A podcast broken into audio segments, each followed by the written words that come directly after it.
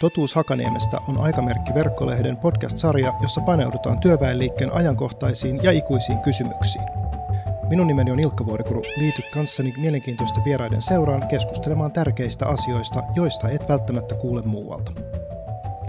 Koronapandemian seurauksena myös järjestötoiminnan on ollut pakko sopeutua etäisyyksiin, etätoimintaan, kokousten siirtämisiin ja uusiin toiminnan muotoihin. Mitkä uusista oivalluksista ja toimintatavoista jäävät järjestöjen käyttöön pandemian jälkeen? Entä onko kohtaamisen iloa voinut riittävästi korvata verkon välityksellä? Ja milloin palataan taas kasvokkaisiin kohtaamisiin? Ja ovatko kaikki päässeet mukaan digiloikkaan vai onko osa ihmisistä jäänyt vaille järjestöjen tukea ilman riittävää digiosaamista? Järjestöjen tekemästä digiloikasta ja paluusta koronan jälkeiseen aikaan ovat keskustelemassa Työväen sivistysliiton digitaalisten palveluiden projektipäällikkö Kim Katainen. Tervetuloa. Kiitos. Ja eläkkeensaajien keskusliitto EKLn järjestöjohtaja Petra Toivonen. Kiitos. Tämän lisäksi kuulemme myös Suomen syöpäyhdistyksen järjestökoordinaattori Hannele Arvekarin haastattelun tässä keskustelun aikana. Mutta nytten lähdetään liikkeelle siitä, että olemme ehkäpä tulkitsemassa niin, että olemme siirtymässä koronan jälkeiseen aikaan, pandemia hellittää, maailma muuttuu vai muuttuuko? Mikä on teidän ajatuksenne ihan tällaisella niin yleisellä tasolla, että mikä on se muutos, millä tavalla tämmöinen, onko suuri hyökyaalto käynyt meidän ylitsemme, jonka jälkeen pitää huonekalut keräillä pitkin peltoja, vai onko ne perustat niin sitkeessä, että vähän maalia päälle, niin siitä voidaan sitten jatkaa. Mitä tapahtuu nyt maailmassa koronan jälkeen? No totta kai monen tason muutoksia, mutta kyllä niin kuin aiheeseen sopii mun mielestä tuo digitaalisuus, että omassa työssä näkyy se, että vähän niin kuin järjestöt ja sitten järjestöjen jäsenet, mutta sitten myös omat työkaveritkin on entistä digitaalisempia tekemään sitä perustehtävänsä. Kyllä mäkin uskon siihen, että, että tota, ei palata entiseen maailmaan, mutta meidän järjestössä näkyy kyllä vahvasti se, että, että se on ollut aika raju ja raskas se pakko siihen uuteen maailmaan siirtymisessä. Ja, ja tota, nyt kovastikin puhutaan, että, että ei enää ikinä yhtäkään nettitapaamista tai nettitilaisuutta, mutta, mutta eiköhän se siitä rauhoitu, kun vähän, vähän aikaa voidaan myös kohdata ihan läsnä ollen. Tuntuuko teistä molemmista, että tämä muutos on jotenkin tullut sillä tavalla ulkoa päin, että se on tuntunut hallitsemattomalta ja siihen on pitänyt sopeutua, vai onko niin, että niitä työkaluja ja toimintamalleja on ollut ja ne ovat sitten virkistyneet tämän tilanteen myötä? Mä, mä sen verran ehkä sanoin, että te varmaan ehkä edustatte eri, vähän erityyppistä näkökulmaa tähän, että sä Kim sanoit, että sun ystävät ovat digitalisoituneet ja, tota, Kyllä. ja, ja sä kerrot, että on ollut hyvinkin järkyttävä tavallaan sitten se nopea siirtymä.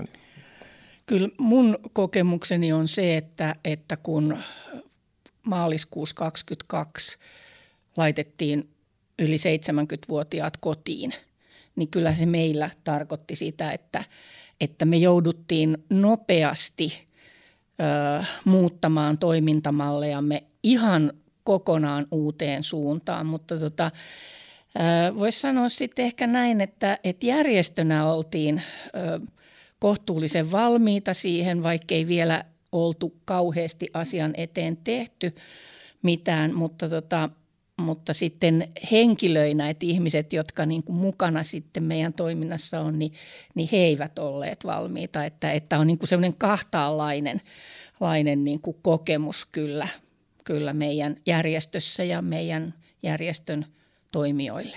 Kysyisin, itselleni nousee nyt mieleen sellainen joskus opiskeluaikana törmäsin tämmöiseen ajatukseen, että järjestöt ikään kuin välittävät sosiaalisuutta ja kanavoivat tämmöisiä juttuja. Tämä ilmeisesti koskee nimenomaan niin kuin osallisuutta ja osallistumista, niin voitko vähän avata, että minkä tyyppistä se on niin kuin Eläkkeensaajien keskusliitolle tavallaan se teidän jäsenistön ikään kuin osallistuminen ja miten siinä sitten tavallaan se, se eristäytyminen vaikutti?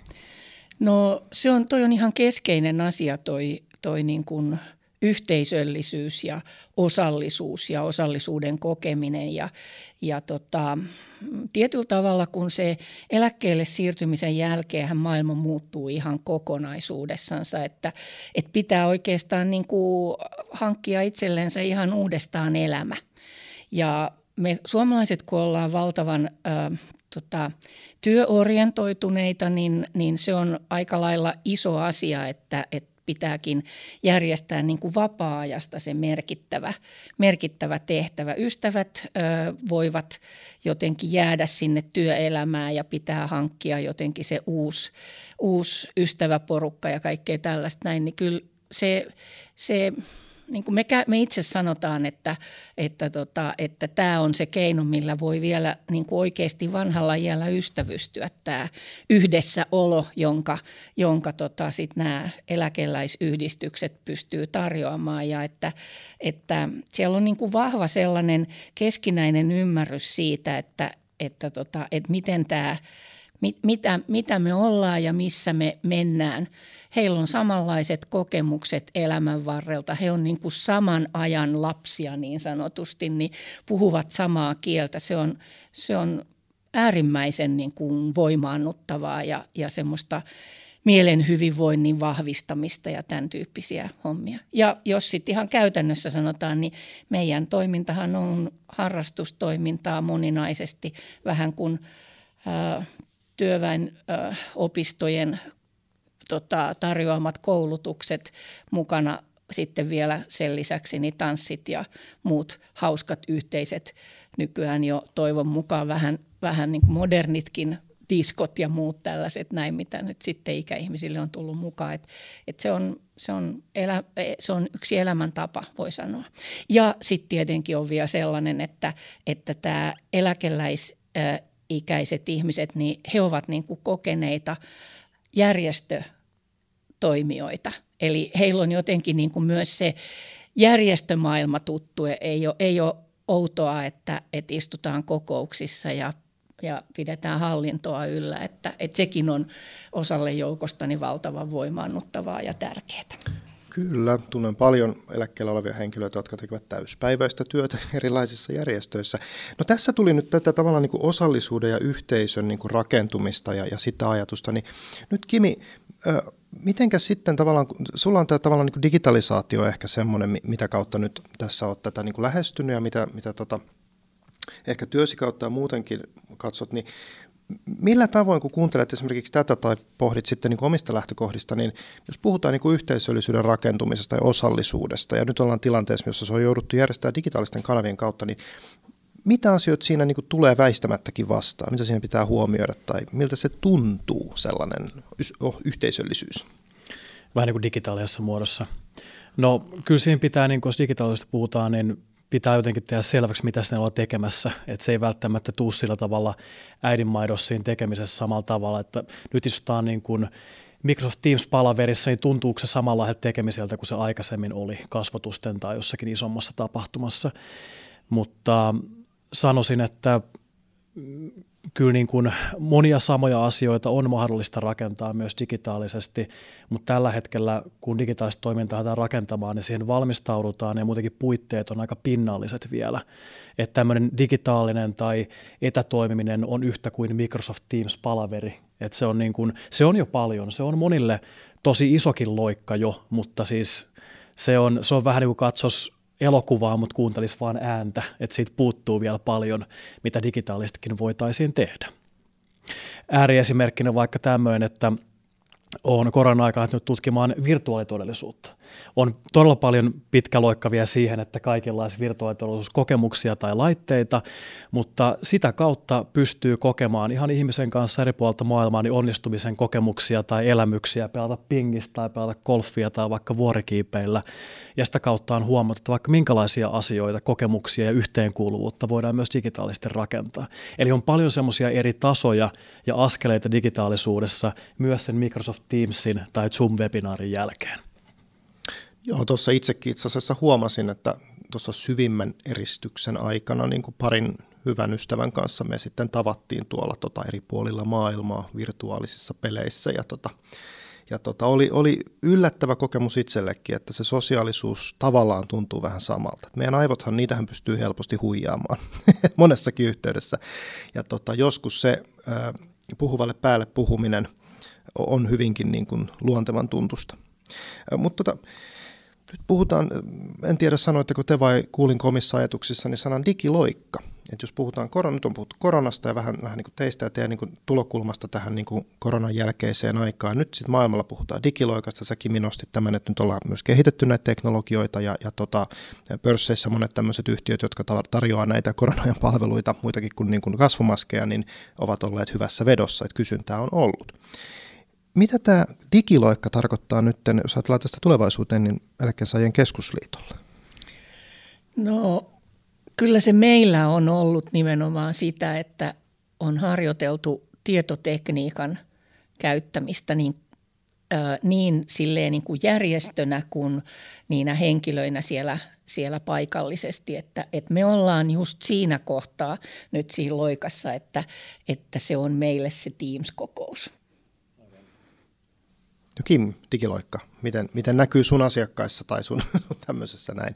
Joo, no puhuttiin aikaisemmin sit vähän niin kuin paineesta, mikä tämä ulkopuolelta semmoinen ravisteleva kokemus, että niin kuin nyt tarvii jotain tehdä asioita etänä digitaalisesti, että niin kuin ei voi vaan pysy, pysäyttää toimintaa, niin ää, kaikessa kurjuudessaan niin ainoa positiivinen asia tai yksistä harvoista on ollut se, että kaikki on heräillyt siihen, että näistä asioista on jotain hyötyä, mikä on järjestöille iso mahdollisuus. Että on aikaisemmin uralla ja ihan viime aikoinakin törmännyt vaikka yrityksiä ja toimitusjohtajiinkin, jotka on tullut siihen tilanteeseen, että on paljon vaikka muutosvastaisuutta ylipäänsäkin, no kehitystä tai digitaalisuutta kohtaan. Mehän ollaan muutosvastaisia eläimiä vähän niin kuin, niin tämä korona on vähän niin kuin järkeistänyt monille meistä sitä, että kyllä näissä jutuissa on jotain hyötyä. Että semmoista niin kuin positiivista puolta olen itse nähnyt kurjuuden keskellä. Joo, mu- muutosvastarinta yleensä murtuu siinä vaiheessa, kun, kun tota jotain hyökyy päin, se on ihan totta. Ja mä luulen, että tämä on hyvin ehkä semmoinen tyypillinen esimerkki tilanteesta, että on, on asioita, mitkä on ihan kivoja, mutta jos ei ne ole ihan välttämättömiä, niin ei välttämättä tuotettu sitä ylimääräistä askelta. Et varmaan kaikki tiedetään tämä, että jos, jos on joku yksi järjestelmä, mihin tarvitaan yksi ylimääräinen kirjautuminen, niin ei mennä sinne, kun mennään sinne johonkin muuhun sosiaalisen median tota, alustalle, johon ollaan jo automaattisesti kirjautuneena sisään ja näin. Et se, se, se varmaan vaatii vähän niin kuin semmoista hidastakin muutosta. Jo yksi klikkaus lisää voi olla se ehto, että enpä teekään. Se voi joo, ja siis mä itsekin tiedän, että se, se tuntuu fyysisesti pahalta, että pitääkö mun ihan oikeasti klikata. Sitten sieltä tulee vielä joku, että paina OK vielä, niin siinä vaiheessa on jo menetetty peli. Kyllä. Aivan oikeassa yläkulmaan asti pitäisi saa hiirirahata. Tota, mitenkä, mennään, hypätään ennen kuin mennään vähän tuohon niin konkreettisempaan teemaan, niin mitenkä te koette, että jos te niin kuin katsotte niin kuin, niin kuin inhimillisyyden näkökulmasta, ollaanko me biologisena lajina sellainen, joka kykenee sopeutumaan tämmöiseen digitaalisuuteen, jossa me tavallaan kosketetaan toisiamme ikään kuin omassa mielikuvituksessamme katsomalla jotakin toiseen viittaavaa kuvaa. Miten, te, miten sä koet inhimillisyyden ja tämmöisen läheisyyden eläkkeensaajien keskustelun jäsenistössä sitten toteutuneen? No mä sanoisin näin, että meidän jäsenten mielessä se on vielä todella kaukana. Että mä ehkä uskallan sanoa kaikkien jäsenten puolesta, että, että juuri sitä he kaipaavat siinä lähikontaktissa. Eli se on vielä niin kuin liian kaukainen ajatus – että mä voisin tehdä näin, näin, näin että mä voisin niin kuin todellakin netin välityksellä jotenkin kokea sellaista, sellaista yhteyttä, joka on kosket, koskettaminen esimerkiksi on, mutta, mutta tota, kyllä kohti sitähän ollaan tietysti koko aika menossa. Ja että vaikka ehkä niin kuin puheenvuorot tähän mennessä on ollut sellaisia vähän kriittisiäkin, niin kyllä siitä huolimatta meillä on iso joukko sellaisia toimijoita, jotka ottaa sen todellakin mieluusti vastaan. Ja ovat ainakin kohti sellaista menossa, jos ei nyt vielä olekaan. Joo. Ja ihminen on utelias, utelias olento, kyllä. Joo, kyllä jos miettii silleen, että toisen ihmisen kohtaa, niin on eri asia tavata Teamsissa tai se, että oikeasti niin kuin tuntee sen lämpimän käden, kun kätellään että niin kuin vaikka me ei kätelläkään sen lämpimän käden vuoksi, niin jotain erilaista siinä välittyy niin kuin kasvatusten kuin digitaalisesti tai etänä, mutta sitten samaan aikaan pitää muistaa, jos mennään vähän niin kuin taaksepäin teknologioissa, ihan vaikka normaaliin puheluun. Oma tätini on asunut Tukholmassa jo pitkän aikaa ja kyllä niin puheluilla on ollut merkitystä, mitä me ollaan niin kuin pari, tai niin kuin koko elämäni aikana käyty, että et ei sitäkään voi helposti unohtua, että kyllä siinäkin merkityksiä vaihtuu ihan peruspuhelussakin, Ja jotenkin nyt sitten näissä videotapaamisissa vaan ehkä korostuu jotenkin tämmöiset puuduttavat kovat penkit sun muuta, mutta mehän ollaan tehty niin kuin etäpuhumista ja tapaamista jo puheluiden muodossa jo iät ja ajat. Että niin kuin, kyllä, kyllä niin kuin, joo, ne lämpimät kädet jää, jää kokematta ja jos, jos toiminta on tanssimista, niin sä et voi tanssia toisen kanssa yhtä näppärästi ainakaan, mutta tota, kyllä siinä paljon sitä enemmän välittyy inhimillistä kuin ehkä aluksi niin kuin uskaltaisimme myöntääkään. Ja jos menen nyt tähän mun ääriesimerkkiin, niin kuin hyvin sanoit tuossa, että se on vielä kaukana, kaukana monet näistä askeleet eri järjestöjen jäsenissä, mutta vaikka tämä virtuaalitodellisuus, se on yllättänyt mut ihan täysin, että miten paljon sä voit kokea myös niin kuin fyysisiä asioita virtuaalisesti. Ää, ihan, ihan kaikkeen niin kuin kättelyyn, tämmöiseen kuvitteelliseen kättelyyn tai asioiden osoittamiseen tai vaikka pelien pelaamiseen. Ja nämä askeleet on vielä monen vuoden, monen monen vuoden päässä, mutta niin kuin nyky, nykyisellä tämmöisellä pinnallisella etätoimimisella, mikä on vaikka se Teams, niin se ei välttämättä tunnu siltä, mutta mahdollisuuksia on vielä paljon paljon moneen hmm. muuhunkin. On ja mä uskon, että meidän niin kuin psyyke myös jollain tavalla tulee vähän jälkijunassa, että, että tämähän alkoi ikään kuin siitä, että voi, että nyt on nyt tuossa on joku tuommoinen rakeinen ruutu, toimiikohan netti sieltä, se pälättää ja mitä mä teen, voinko mä sammuttaa kameraa ja käydä nukkumaan. Ja, ja sitten nyt me ollaan tultu siihen, että mä huomaan itse asiassa, että mun tietokoneella on persoonallisuus. Että täällä työkoneella mulla on ihan erilainen suhde tähän fyysiseen esineeseen sen takia, koska tota, sen kautta tavallaan, mä en oikein tätä osaa selittää. Ehkä se on vain minun juttu, pitää mennä johonkin keskustelemaan asiasta, en tiedä. Mutta tota, tämä on ollut yllättänyt mut, miten niin kuin erilainen suhde mulla on tähän niin kuin tekniseen laitteeseen nyt tämän myötä ja näin. Suhteista puheen ollen. Aina kaikissa tilanteissa muutoksissa on sitten tietysti näitä ydinryhmiä ja sitten on näitä ulkoryhmiä. Ja tota, mitenkäs sitten jo ennen tätä pandemiaa puhuttiin paljon tämmöisestä niin kuin, skill capista vai mikä hyvänsä se on niin tämä, niin kuin, että jotkut osaa, toiset ei ja sitä kautta ajaudutaan ulkopuolelle. Että, että kun palvelut nopeasti teknistyy, niin ne ensimmäiset käyttöönottajat on sitten hyvin erilainen ihmisryhmä kuin tavallaan ne, jotka sitten jää niiden ulkopuolelle. Miten eläkkeensaajien keskusliitto, miten teillä tota, on, on, on koettu sitten semmoinen niin eriarvoistuminen?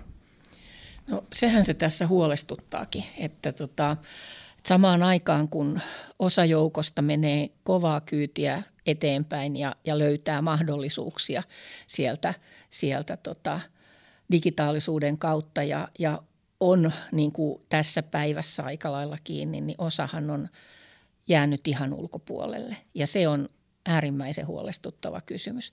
Se, mitä me ollaan huomattu, niin tuo puhe, puhelin, josta Kimi puhui äsken, niin se on noussut nyt sitten ikäihmisten keskuudessa niin ihan uuteen arvoon, että nykyään puhelimella soitellaan, nimenomaan puhutaan puhelimella eikä, eikä tehdä kaikkea muuta, muuta mahdollista, että, että, tota, että on sitten haettu ne, ne, jotka ovat jotenkin siellä toisessa päässä sen digitaalisuuden kanssa, niin, niin he on hakenut sitten niin kuin muita keinoja – niihin yhteydenpitoihin. Mutta se on iso kysymys ja se on, se on sellainen, jonka kanssa me kyllä painitaan koko aika, että, että, tota, että ihmiset tarvitsee ehdottomasti paljon kertaavaa kertaavia opintoja siihen, että rohkenee ja uskaltaa käyttää niitä laitteitansa. Sinällään on erikoista, että suurimmalla osalla yli 70-vuotiaitakin niin on sitten älypuhelin, mutta mutta tota, ja olisi periaatteessa niin kuin kaikki on äärellä.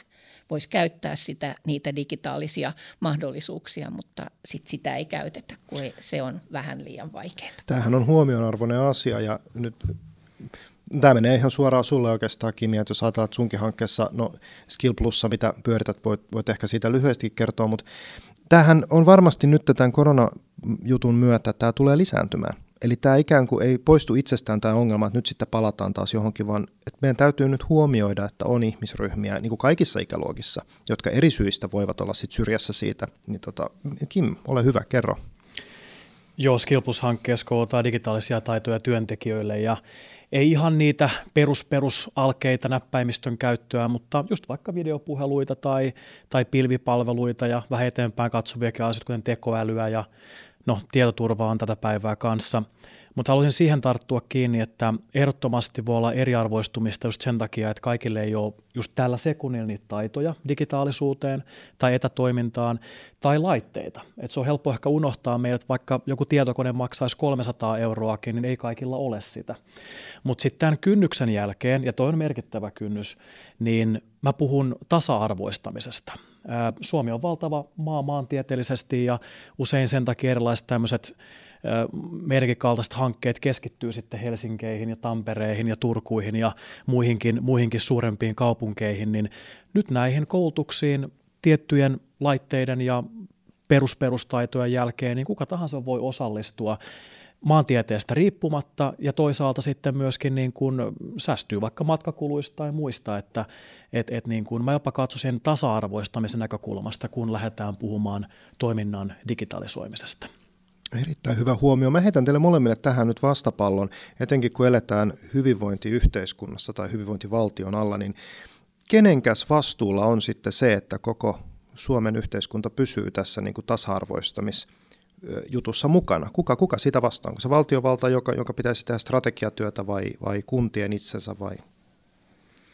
No meidän näkemys on se, että, että tota, tämä nykyinen linja, että valtiovalta pitää, on sitä mieltä, että tämä ä, Suomi pitää digitalisoida, niin on varmasti ihan oikein, mutta ongelmana on se, että ei ole niitä, niitä neuvoantajia, eli ei ole niitä opettajia, ei ole niitä neuvojia, opastajia.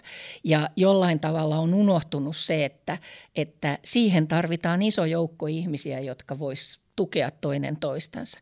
Meillähän on siis oma tällainen STEAN rahoittama ää, tota, kohdennettu avustus, jossa ää, ikääntyneet ihmiset neuvovat ja opastavat toinen toisiansa. Ja siinä, siinä niin kuin lähdetään siitä, että koulutetaan niitä, jotka nyt vähän, vähän enemmän osaa, ei välttämättä tarvitse olla mikään supertaitaja, mutta osaa vähän enemmän, niin heitä koulutetaan opastamaan sitten niitä, jotka vielä rämpii niissä ihan ensimmäisissä askelissa. Ja, ja tota, tämän tyyppistä toimintaa pitäisi olla hirveän paljon enemmän kaiken ikäisille, ei vain niille ikäihmisille, joka on meidän kohderyhmä.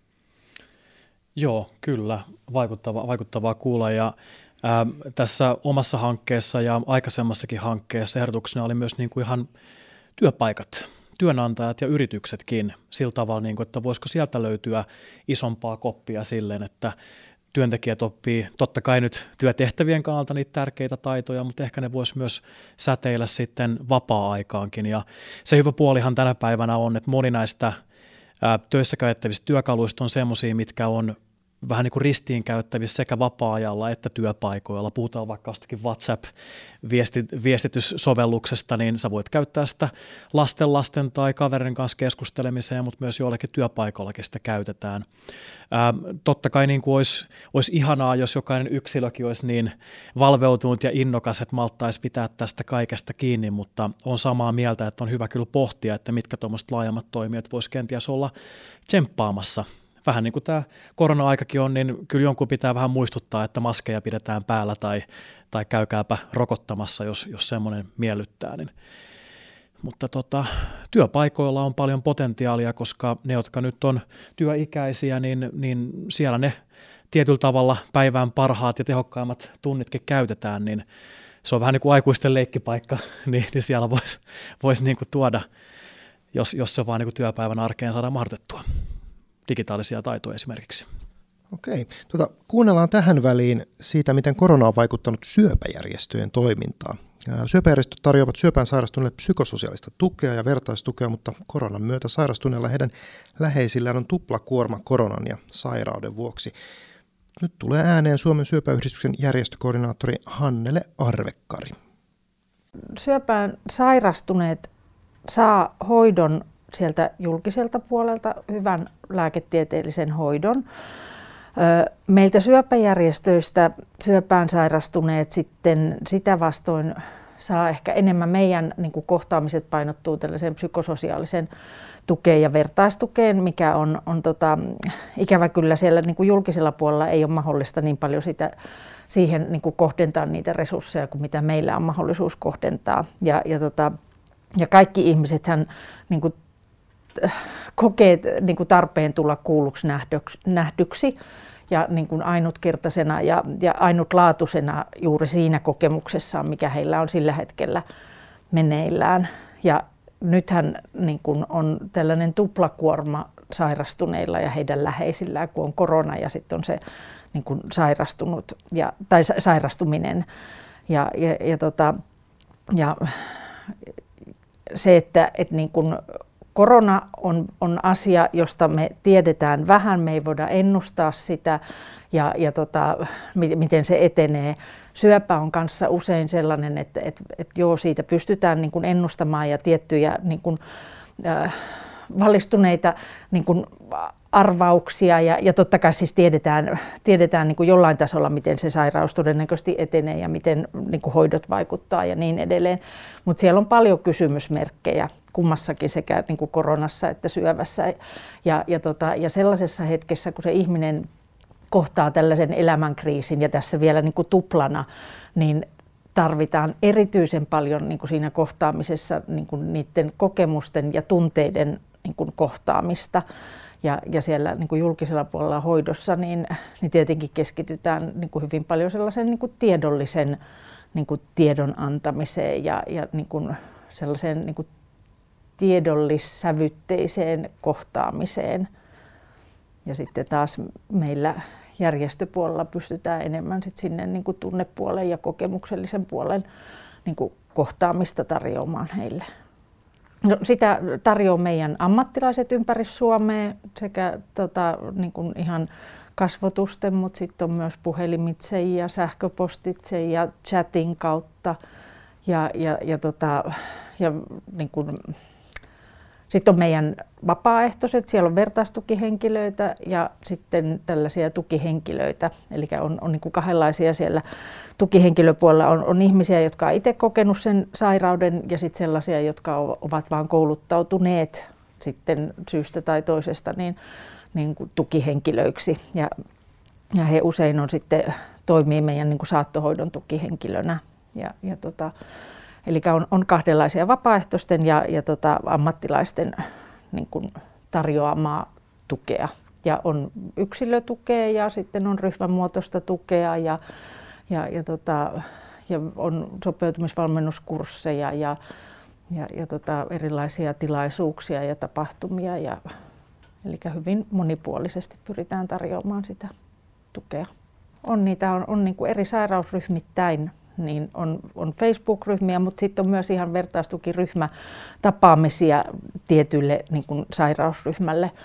Ja, ja, tota, ja ne on ihan hyviä, joskin mä itse niin kuin ajattelen, että riippumatta siitä, että mikä syöpä on kohdannut tätä henkilöä, niin usein ne niin kuin tarpeet tulla kohdatuksi ja niiden tunteiden kanssa niin kuin tulla tuetuksi on hyvin samantyyppisiä riippumatta siitä, mikä se syöpäsairaus on.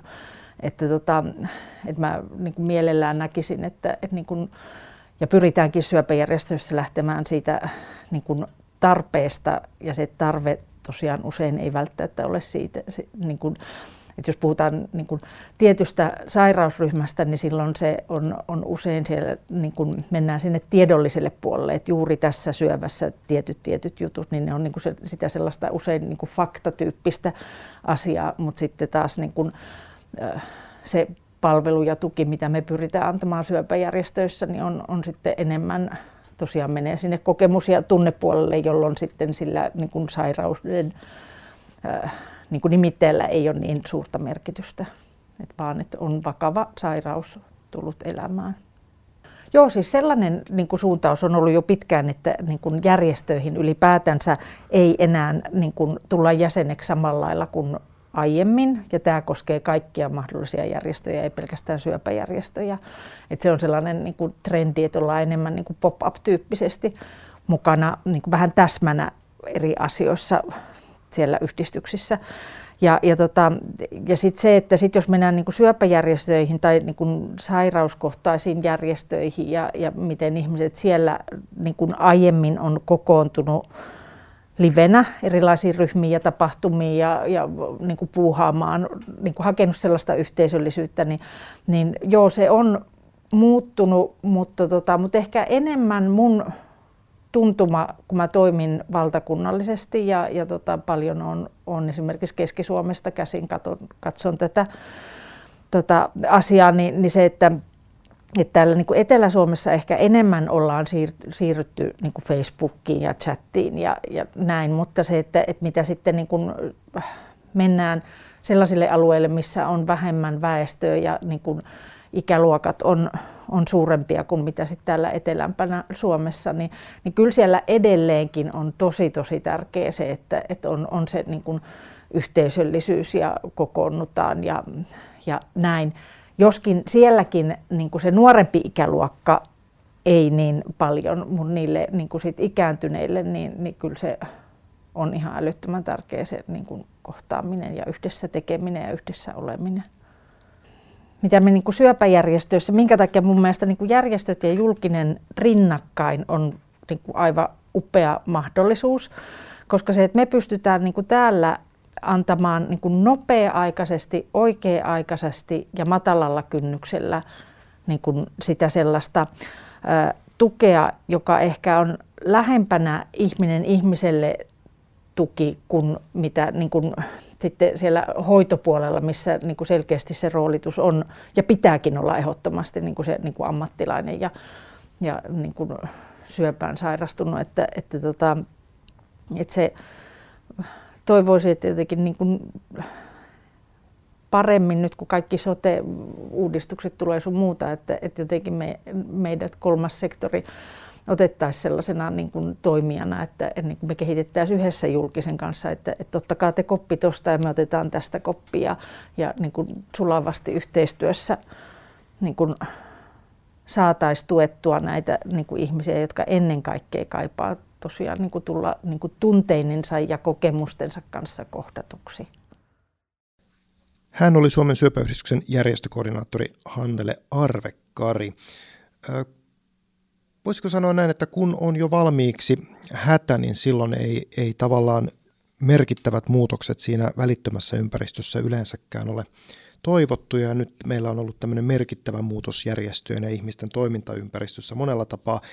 Itselläni jäi tästä nyt mieleen tällainen parikin kohtaa, tulla nähdyksi, tulla kohdatuksi, kokemusten ja tunteiden kohtaaminen, jota, jota tavallaan niin kuin järjestöt juuri tekevät. Järjestöthän välittävät niin kuin ihmisille niin kuin tällaisia asioita, ja Suomihan on järjestöjen luvattu maa ollut aina, niin tota, tässä korostuu nyt tämä tunnepuoli ja elämys.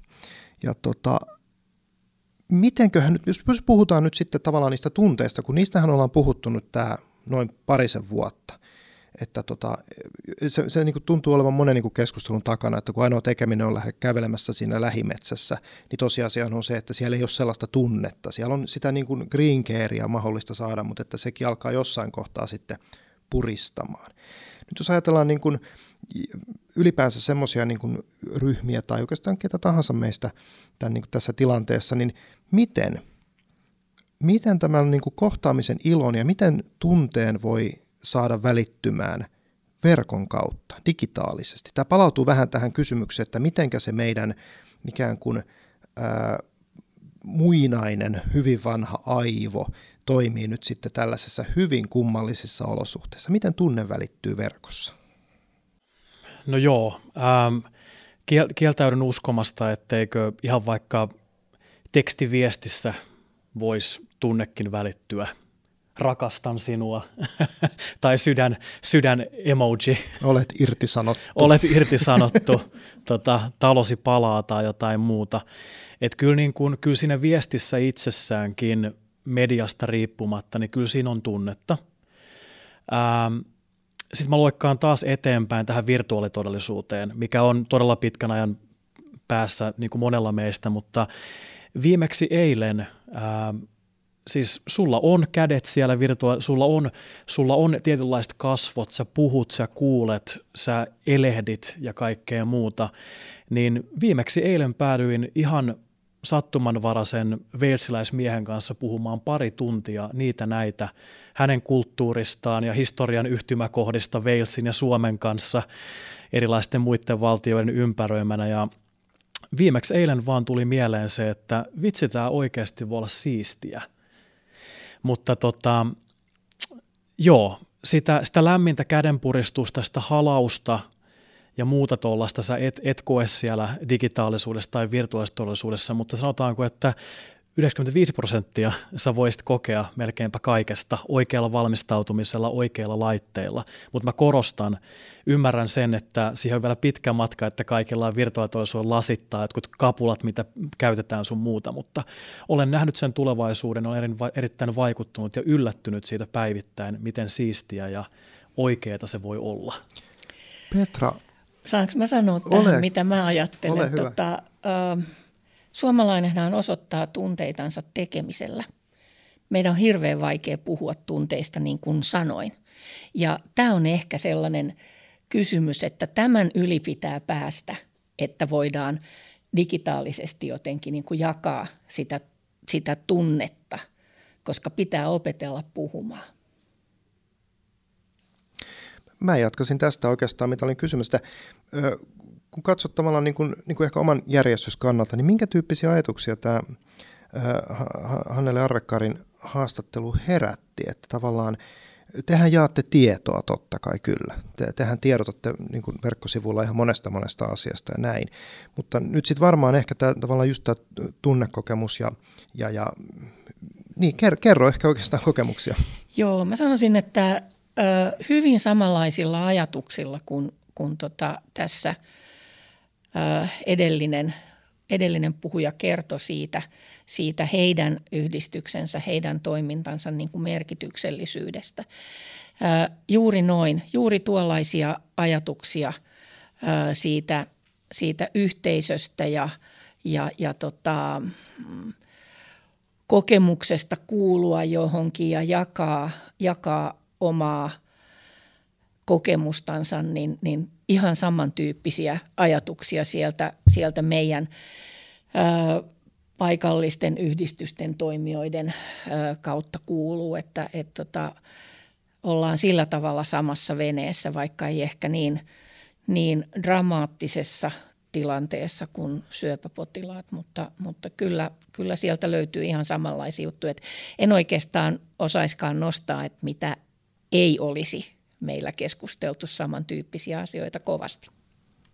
Tästä saadaan oikein hyvä siltaus tähän, mitä ajattelin ihan seuraavaksi kysyä, että ihan teiltä molemmilta. Petra, kerro, millaisia onnistumisia tai positiivisia havaintoja olette nyt sitten tämän parin vuoden aikana tehnyt liittyen näihin järjestelmiin? No mun mielestä meidän onnistuminen on ollut se, että, että meidän aika, aika niin kuin ankarasti – digitaalisuutta vastustava ö, perusjäsen on pikkuhiljaa muuttamassa, muuttamassa ajatustansa toiseen suuntaan. Ja se on musta iso asia, että meidän ö, koulutuksissa ja, ja, ja tällaisissa näin me ollaan aika hienosti päästy niin kuin sille eteenpäin, että, että tota, ollaan voitu tarjota ihmisille, ihmisille sitten webinaareja, seminaareja, seminaareja tota, ja netin kautta erilaista kouluttautumista, joka on niin kuin mahdollistanut ihmisten sellaisen, sellaisen kokemuksen, että, että tässä on vielä niin kuin jotain tulevaisuudessakin. Ja että kyllä mä itse olen pitänyt sitä hirveän suurena onnistumisena, että jostain Kuopiosta sanotaan, että juuri näin pitää tehdä, että nyt mekin voimme osallistua, kun tämä toiminta usein on niin kuin Helsinki-painotteista tai tai sitten joidenkin isompien kaupunkien painotteista tai muuta tällaista näin, että, että kyllä niin kuin mahdollisuudet on ja tämä on ollut se onnistuminen, että, että enää ei niin kuin sodita, sodita sitä digitaalisuutta vastaan, vaan yritetään niin kuin lähteä samaan suuntaan ja yritetään löytää niitä keinoja, mitä me voitaisiin tehdä. Oletteko suunnitellut ihan sitten strategiatasolla tulevaisuuteen, että miten tätä niin kehitetään? No ollaan käynnistelemässä sellaista, että, että tota, Meillä on noin kaiken kaikkiansa niin tämmöinen tulevaisuusstrategia nyt laadinnassa ja meillä on, meillä on tota, työryhmä, joka sitä, sitä käynnistelee ja, ja siinä isona merkittävänä osana on myös sitten tämä digitaalisuus. Mutta ei ole nyt vielä, ei, ei ole vielä kertoa, että näitä askeliita otetaan seuraavaksi. Hmm, mutta tulossa on. Kim, mitenkäs sinulla? Samanlaisia kokemuksia. Sitten vielä vähän toinen, toinen kokemus on se, että ylipäänsäkin se niin kuin omassa perus, perustekemisessään, niin siis se, että ollaan, ollaan huomattu, miten epäorganisoituneita voidaan joskus olla, että on muistilappuja pöydät täynnä ja muistilaput on sitten siellä Kuopiossa tai Helsingissä tai Turussa ja tämän, tämän kaiken rakentavan paineen keskellä, tämän kaiken muun totta kai kurjuuden keskellä, niin just se, että ollaan myös lähdetty just rakentaa niitä tapoja, että miten voidaan tietoa keskittää digitaalisesti, helpommin jakaa vaikkapa työkavereiden kanssa, mikä taas mahdollistaa voi olla paremmin niille, niille järjestön jäsenille olemassa ja tukemassa, että niin kun ollaan vaan parempia tekemään sitä, mitä me ollaan tekemässä. Se on ollut semmoinen iso onnistuminen. Okei. Okay. ainakin pyrkimys siihen. Okei, tota, meillä alkaa keskustelu tässä olemaan niin kuin läpikäyty. Vielä tähän loppuun tarjon teille nyt hyvin poikkeuksellisen mahdollisuuden. korona-aikaan liittyy oleellisesti meemi siitä, että voi ei, joko taas. Ja, ja, tota, ja, ja, ja ihmisillä on tämä pelko, että tämä jatkuu ja jatkuu ja jatkuu, mutta nyt tämä mahdollisuus liittyy siihen, että kun ollaan matkalla nyt uuteen uljaaseen tulevaisuuteen, niin te voitte nyt tehdä aikakapselin tässä näin jos ja kun maailma tietysti menee eteenpäin ja kävi miten kävi nyt sitä pandemian kanssa, niin mikä on tavallaan se yksi asia tai yhdet terveiset, jota haluatte lähettää tulevaisuuden itsellenne tässä hetkessä, kun katsotaan nyt, että mihin maailma on menossa? No itse sanoisin ainakin, että niin kuin rohkeus katsoa tulevaisuuteen, että nyt tämän korona-aikana opittiin se, että vaikka nämä digitaaliset taidot on tosi tärkeitä ja päädyttiin oppimaan sitä aika nopeasti, kun se ongelma iskee, mutta silleen, niin kuin, että se rohkeus ja uskalluskin vielä rohkeuden kylkee se, että niin uskaltaa katsoa tulevaisuuteen ja vähän varautua siihen ja kehittää itseään, kehittää omia järjestöjään ja sivutuotteena ei olla pelkästään niin kuin, niin kuin, ää, niin kuin varautuneempia tulevaisuuteen, mutta löydetään kenties kokonaan uusia tapoja toimia ja ollaan parempia järjestöjä ja järjestön jäsenille jo tässä päivässä. Et uskalletaan katsoa tulevaisuuteen, kenties innovoida ja vähän niin kuin miettiä, että mitä kulman takaa voi tulla. Et niin kuin otetaan muutos, muutos vastaan ja uskalletaan kehittyä. Ei pelkästään koronan, koronoiden edessä, vaan niin kuin ylipäänsäkin. Et se tulevaisuuteen katsominen on vähän niin kuin välttämätöntä, mutta myös ihan tosi jees. No mä sanoisin, että Petra askel kerrallaan. Joskus harppaus ja joskus ihan pieni sipsutusaskel, mutta askel kerrallaan. Selvä. Tota, kiitos Petra Toivonen eläkkeensaajien keskusliiton järjestöjohtaja, että olit täällä keskustelemassa meidän kanssa. Kiitos. Ja kiitos Kim Katainen, projektipäällikkö TSLstä, Skill Plus-hankkeen vetäjä. Kiitos. Ja minä olin Ilkka Vuorikuru ja olen edelleen, ja tämä oli Totuus Hakaniemestä.